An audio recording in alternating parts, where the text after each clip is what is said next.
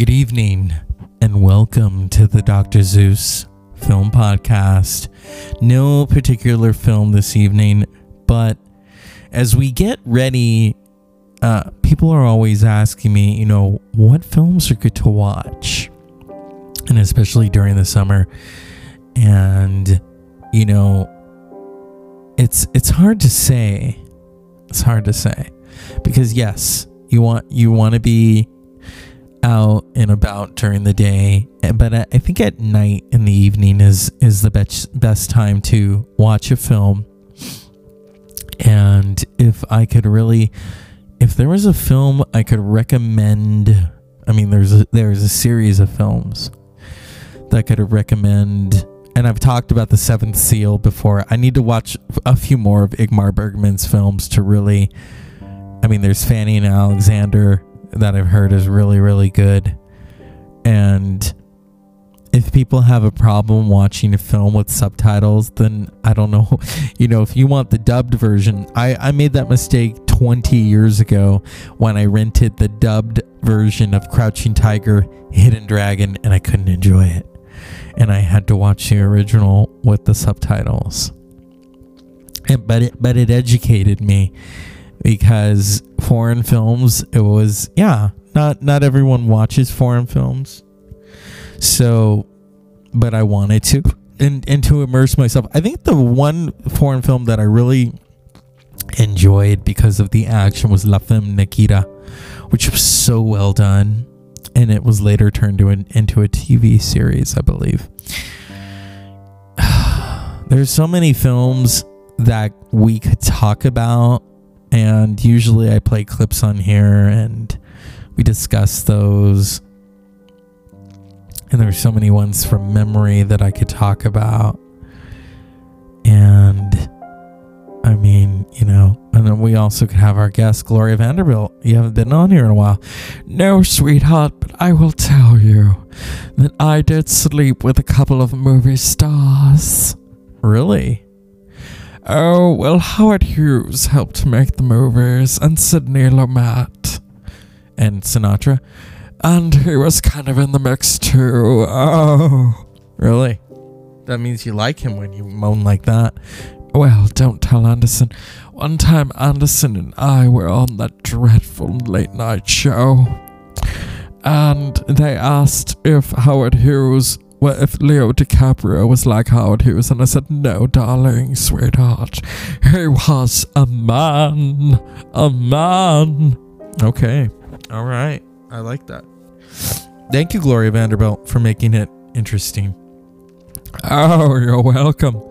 And then our good friend Carrie Fisher, who is going to posthumously receive her star on the Walk of Fame. So, Carrie, Anderson or Harrison got injured in D5. Oh my god, don't even get me started on that man. He is acting like he's 26 and he's almost 80. But more power to him. You know, when we hooked up during Star Wars, I never thought in a million years he would continue to work. He was old even then well, by Hollywood standards, you know. And he came out of his shell and he was Indiana Jones and he was Han Solo. And then he was Patriot Games. Carrie, I honestly need to know your opinion on Indy 5. Indiana Jones 5. What can I say? If I was still alive, I would probably be the script doctor. I saw the I almost called it the curse of the crystal meth, but the curse of the crystal skull, and let's just say it it was a wrap up of sorts. He hooks up with his former flame. He finds out he has a child. It was like watching an episode of Maury Povich. In this aspect, Harrison was the father to Shia LaBeouf, which is kind of a strange thing. He went from Transformers to Indiana Jones. Wouldn't you check out that fucking time warp? Yeah, you do have a good you have a good point, Carrie Fisher. But most importantly, what do you think you you are receiving the star on the Walk of Fame? Yeah, they have to fucking wait like five years till I'm dead for that shit. What the fuck? I know, Carrie. You know, I hope that my ghost can just float over my star. My mother, Debbie Reynolds, has a star. And to finally have one and not be able to just poop on it, it is just, it's not fair. I understand, Carrie. Um, if you were here now, well, honey, I'm here as a ghost. And you know, it was wishful drinking. It was Hollywood 101. But in this aspect, I am Casper. And I'm not the friendly ghost. I'm the ghost that curses and smokes, you know. Yeah. Just imagine if Courtney Love were a ghost. oh yeah, that's funny. Um there have been many people who have received their star on the Walk of Fame posthumously. I didn't James Dean get one posthumously? I believe so. He did. I can't really conf- I didn't know him well. It was the fifties. You know, my mother said something very interesting once about James Dean. He was the one man that never checked out her butt. Really? Yeah. And yes, I know there's been so many rumors that he was bisexual and he was gay and all that. Thank you, Carrie Fisher. And here at the Dr. Zeus Film Podcast, sometimes we want to have a little fun talking about film and film stars and the je ne sais quoi of what it means to be in film, the silver screen. Yeah that silver screen. I am pausing because, yeah, sometimes, okay, behind the scenes we have to do things. but good evening to the late night crew as I record tonight's podcast just about film and what it means. Like I said, uh, you know, the great Ray Charles once said, you know, the nighttime is the right time. And it is to watch a film and to be entertained it's okay. It's all right. Um, I want to say hello to my audience tonight. I am doing this live on Instagram as I record. It's a new thing. I might do this more often. We shall see. Recently, I talked about Who's Afraid of Virginia Woolf. I talked about Key Largo. I talked about The Breakfast Club. So it is an assortment of classic films. And the other day, I saw this question about this, the golden age of film on Facebook and I I answered it and I said, well, you know, the 70s is considered the second golden age of film because the studio system had died and a rating system began. So, what you could do is you had films like The Godfather with violence and language and situations, and you had films like The Exorcist and The Devils and A Clockwork Orange.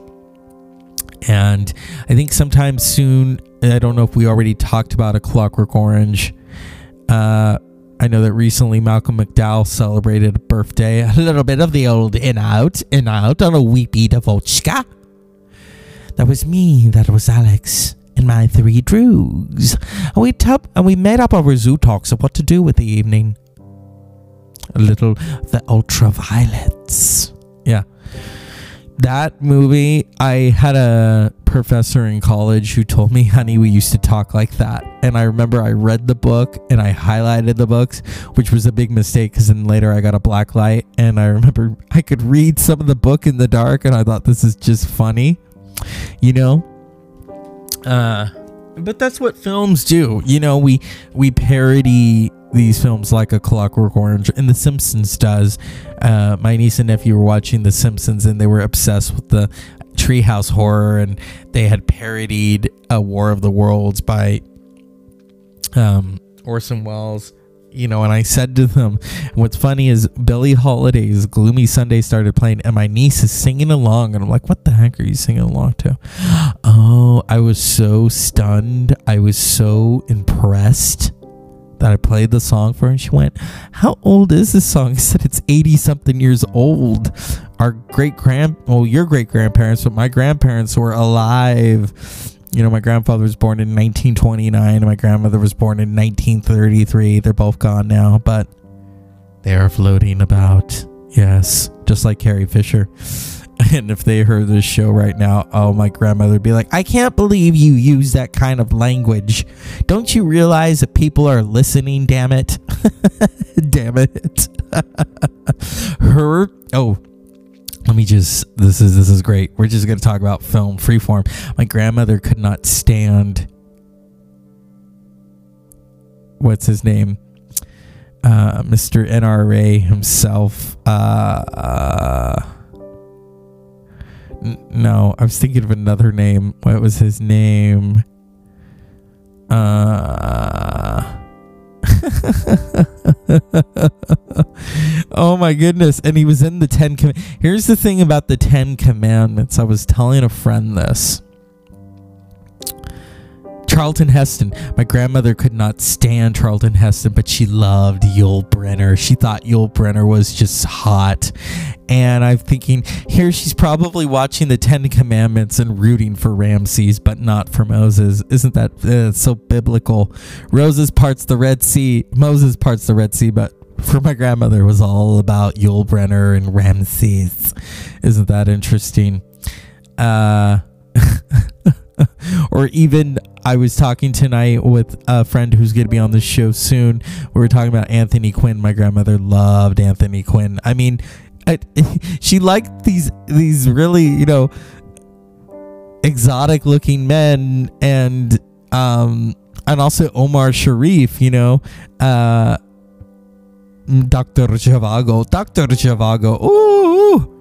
And my mother, she was telling me how she loves what is it? Uh, The English Patient. I hate that fucking movie, but I love Dr. Zhivago, probably because Dr. Zhivago was better written. and if you remember Seinfeld, when Elaine had to watch it, she's like, it sucked. And I agree with her. It was so depressing. Oh, won't you take me back to our garden? And the man was a sleazeball. And at least with Dr. Zhivago, he was a doctor. He was Zhivago. Yuri Zhivago. And in the English patient, it was kind of like, oh god, this is like an episode of of Jerry Springer, the airplane, and the other man. it was silly. It was really silly. And that's the beauty of the films from that era. You know, now they're just so contrived and so full of bullshit. There's a few good ones. There's a few good ones. My favorite film of 2020 was The Sound of uh, Sound of Metal with uh, Riz Riz Ahmed. Oh my god. I I was I love Anthony Hopkins and and I'm so happy he won, but I so wanted Riz Ahmed to win. Oh, for The Sound of Metal. That was such a beautiful, heartbreaking. First of all, I've never seen a film tackle what it means to not be what it means to be deaf and then and then he has to learn what it what it means to be deaf that is his assignment from Paul Raci his teacher or Paul Raci it was so powerful it was so raw and visceral and I remember watching it. I it was on Amazon Prime, and I watched it one night in December, and I was so stunned and moved by Sound of Metal. I was so moved by it. I've never seen a film like that before in my life because you were right there with him when he loses his hearing, and then it makes you think about, okay, should I really listen to the music that loud, or when you hear? I've heard ringing in my ears before, so it's like, yeah it was such a beautiful, powerful film. And Riz Ahmed, Riz Ahmed, I could listen to him all day. But, and I loved him in, in Venom. That's such a good fucking movie. But Sound of Metal, and then the woman that plays his girlfriend, that is such a powerful performance. Both of them should have been nominated. And Riz Ahmed and the movie, the movie itself, it should have I, I mean, I saw Nomadland, and Nomadland was very powerful, but the way Sound of Metal moved me, and I thought this is just an indie film. It will probably get like an Independent Spirit Award. And it ended up being nominated and winning a couple of Oscars. And I was stunned because I thought, oh my God. And then for Best Picture, it was that good. I thought, finally, they are getting it. They are getting that a performance like this. And Riz Ahmed is the first Muslim ever to be nominated for Best Actor. And it was so, oh my goodness. This was probably the most diverse cast of characters ever nominated. Okay? Most diverse. And yes, that the Academy has some growing up to do. I mean, the winners, yeah. I I was even stunned by some of the winners, but that's what happens. Because remember, it's all about that suspense when they open the envelope. But that is not film itself, those are just the awards. And I love what Peter O'Toole once said because poor Peter O'Toole, he never won a competitive Oscar. He received an honorary Oscar. And he said to the interviewer once, the interviewer said, The Oscars do you care? Oh, yes, of course. Statues made of snow. And they melt. Yes. He called them statues made of snow. And then he says, I'm not dead yet. And he was nominated his eighth time and he didn't win. But he is still the legendary illustrious Peter O'Toole, who matched wits with Katharine Hepburn in The Lion in Winter, matched wits with Richard Burton in Becket, and was with Omar Sharif and Anthony Quinn in Lawrence of Arabia. And the, the, the tagline was if he was any prettier, it would have been Florence of Arabia. That's such a powerful Oh, I loved it. I loved Peter O'Toole. And then Omar Sharif. Omar Sharif had worked with David Lean. You know, he was in uh, Lawrence of Arabia. Originally, strangely enough, Peter O'Toole was going to be Yuri Zhivago. But and and the set, and, you know, like I said, the statues made of snow. The Oscars. Omar Sharif wasn't even nominated for Dr. Zhivago. He should have been neither was Julie Christie. She was nominated for another movie, and that always kind of happens in those weird years. But Omar Sharif was nominated for Lawrence. Lawrence of Arabia is such a powerful film. There is so much going on, and there's so many unanswered questions set against this backdrop of the desert and that music and these actors, these cast of characters. It is so powerful. And whenever I would talk to my grandmother or other people in the family about these films, how powerful these, those films truly, truly were. It was truly a different era.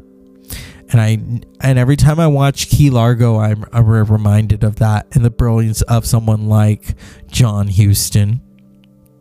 And to have Humphrey Bogart and Lauren Bacall and Edward G. Robinson and Claire Trevor in one beautiful film. And this is and hurricane season is coming, and this takes place during a hurricane. And like Virginia Woolf, it is it's from a play, so it it plays out like a, a performance in one room. You know, nobody's nobody's tougher than Johnny Rocco, or maybe maybe it's Mr. McCloud, Humphrey Bogart. And that's the power of these films is how they translate and how they uh, uh, they just they stay with us forever. And so here at the Dr. Zeus Film Podcast, that's my that's my goal is just to talk about these films with you and kind of to relive how I feel when I watch them. The beauty and um, to my audience, I say good night. Have a great evening as well. And to you, the podcasters, as always, unpleasant dreams.